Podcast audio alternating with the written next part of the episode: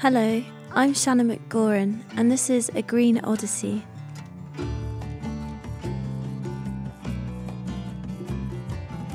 Odyssey may conjure images of epic journeys, and I hope that we can grow a deeper understanding of what it means to be green together. I've been rediscovering the beauty of my natural surroundings these past five years here in Norfolk. As an inner city girl whose perception of the countryside was a simplistic one to say the least, this change in location, the acutely environmentally aware residents of this fine city, and the stunning backdrop of the Broads and flat beaches has reawakened a desire to reconnect with nature.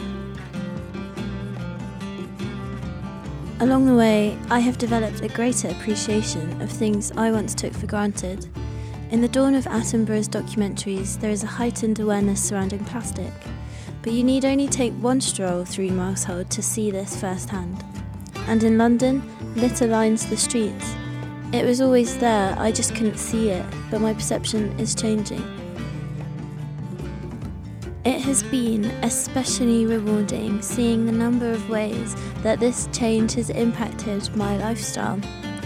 I would venture that the most marked and important change has been my heightened awareness of my consumption and its relative impact.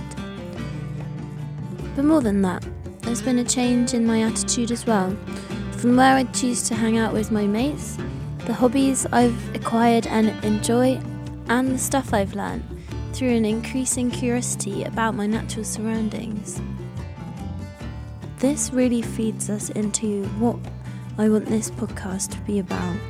I want to explore all of the different meanings behind going green for different people, from your average Joe like me, or to someone who has more experience, perhaps someone who's working within uh, conservation or sustainability and I think this is what makes this such an interesting topic because it means so many different things depending on who you ask and when you ask them, how you ask them. So there's real scope to learn a lot from people here.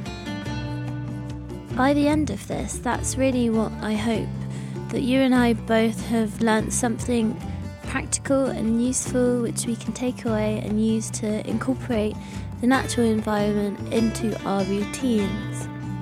I understand the pressures we are all under to meet deadlines, to stay positive, to stay social, to learn, amongst other things, whilst keeping afloat is challenging. So I want this to be truly practical it's not going to be anything radical. I'm not going to sit here and suggest we all move to Norway and build a commune and live happily ever after. I want it to be easily implemented into our lives and routine so that we can keep on learning and practicing and growing in these areas alongside our busy lifestyles. Now, I'm wondering if there are some of you sat there thinking, why is she so concerned about whether I'm leading a green lifestyle or incorporating nature into my routine?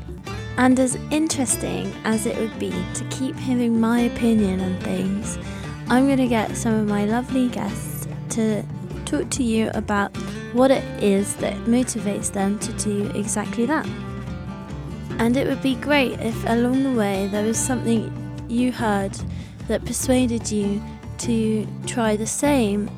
Maybe it was something you've never heard of before, something you've been wanting to try but just never made time for it. Maybe you're setting yourself a challenge. Uh, whatever it is, expanding your horizons that would be mission accomplished. So stay tuned as next up I have a very dear friend of mine, Marco, surprising us with some cool ways that technology can actually get us outdoors and some pro tips on how to grow some healthy, happy plants and vegetables at home.